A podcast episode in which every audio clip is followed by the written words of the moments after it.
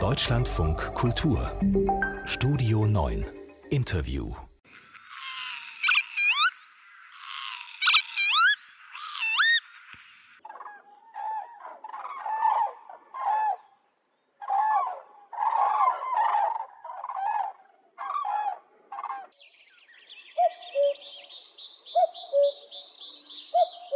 Kebitz, Kranich und natürlich Kuckuck. 3 berühmte Zugvögel und etwa 5 Milliarden machen sich jedes Frühjahr auf von Afrika nach Asien und Europa. Hier finden sie nämlich die perfekten Bedingungen, um den Nachwuchs großzuziehen. Viele Blüten und damit auch viele Insekten.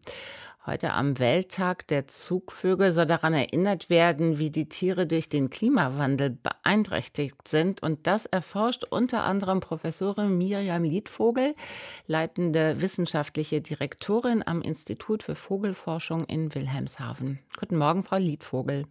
Guten Morgen. Seit Jahren beobachten Sie, wie das Frühjahr ja immer eher anfängt, außer vielleicht 2021. Bringt Schneeregen jetzt im Mai die Zugvögel endgültig durcheinander? Nein, also die Zugvögel reagieren nicht jetzt auf so ein einmaliges Ereignis in einem Jahr, sondern die folgen meistens ohnehin einem vererbten Programm. Also die wissen im Überwinterungsgebiet, wann sie losfliegen sollen, um dann hier zu sein, wenn vermeintlich die beste Zeit ist, die Brut zu beginnen, um dann, wenn die Jungen groß werden, den Peak der Insekten mitzunehmen. Das heißt, der Klimawandel wirkt sich jetzt wie auf Zugvögel aus? Also alles wird früher im Prinzip, kann man das ganz kurz so zusammenfassen. Also alles wird früher, die Insekten fangen früher an, sich zu entwickeln, die Bäume kriegen ihre Knospen früher.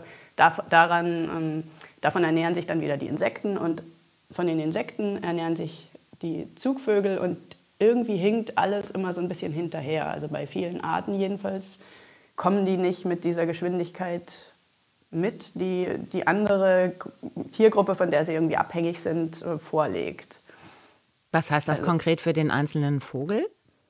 Ja, also wenn die Mönchsgrasmücke, also wir beobachten anhand von so langen, also so Beobachtungen über lange Zeiträume hinweg, können wir sehen, dass die Vögel schon früher ankommen. Also Mönchsgrasmücken kommen über die letzten 50 Jahre betrachtet über 2 Wochen früher hier an im Brutgebiet.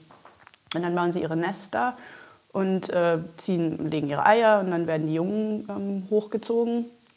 Und das sollte im Laufe der Evolution ist das so gewachsen, dass dieser Zeitpunkt, wenn die Jungen großgezogen werden, idealerweise auch dann ist, wenn die meisten Insekten rumschwirren oder Spinnen oder Raupen oder was auch immer gefüttert wird. Je nach Art ist das unterschiedlich. Und das ist so ein ganz sensibles Gefüge und diese Zusammenhänge, die entkoppeln sich zunehmend.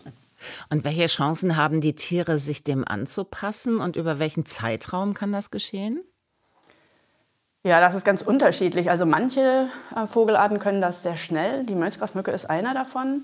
Die kann sich recht schnell offensichtlich an sich ändernde Umweltbedingungen anpassen. Was heißt recht schnell? Sind es Monate oder 2 Jahre? Nee, ja, also Jahrzehnte ist sehr schnell in so einer Zeitskala der Evolution. Und darum dreht sich eigentlich auch bei der Mönchsgrasmücke. Also bei der Mönchsgrasmücke zum einen kann man beobachten eine verstärkte Sesshaftigkeit. Das heißt, ein eigentlicher Zugvogel zieht gar nicht mehr, weil er es durchaus auch im Winter im Brutgebiet aushalten kann. Also das ist mehr so in den Mittelmeergebieten, was wir beobachten. Viele Arten verkürzen ihre Zugroute. Also die ziehen gar nicht mehr so weit, wie sie ursprünglich ziehen mussten, um dem harschen Winter irgendwo zu entgehen.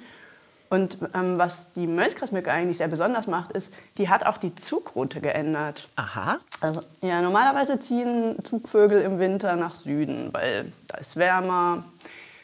Was die Mönchsgrasmücke macht, also das machen manche Populationen von der Mönchsgrasmücke auch, die ziehen nach Südwesten und nach Südosten. Aber es gibt auch Vögel, die ziehen nach Nordwesten, um in Großbritannien zu überwintern. Und sich vom Golfstrom wärmen zu lassen.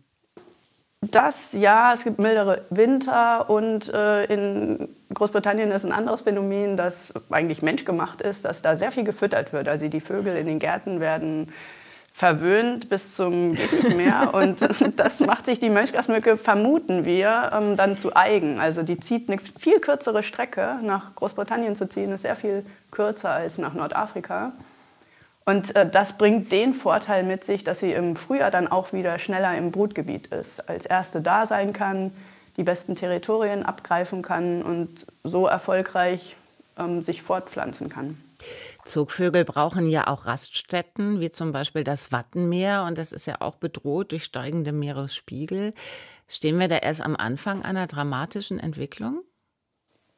Ja, inwieweit sich das alles auswirkt, ist schwer abzuschätzen. Aber genau das ist auch der Punkt, dass bei Zugvögeln ist eben nicht nur ein Gebiet betroffen, das Brutgebiet, wie bei vielen anderen Standvögeln, sondern auch das Überwinterungsgebiet, die Rastplätze wie das Wattenmeer, alle Sachen, die sich entlang der Zugroute abspielen. Und beim Wattenmeer ist das wahrscheinlich so, dass wir sagen, okay, die Meeresspiegel, die steigen überall aufgrund des sich erwärmenden Klimas.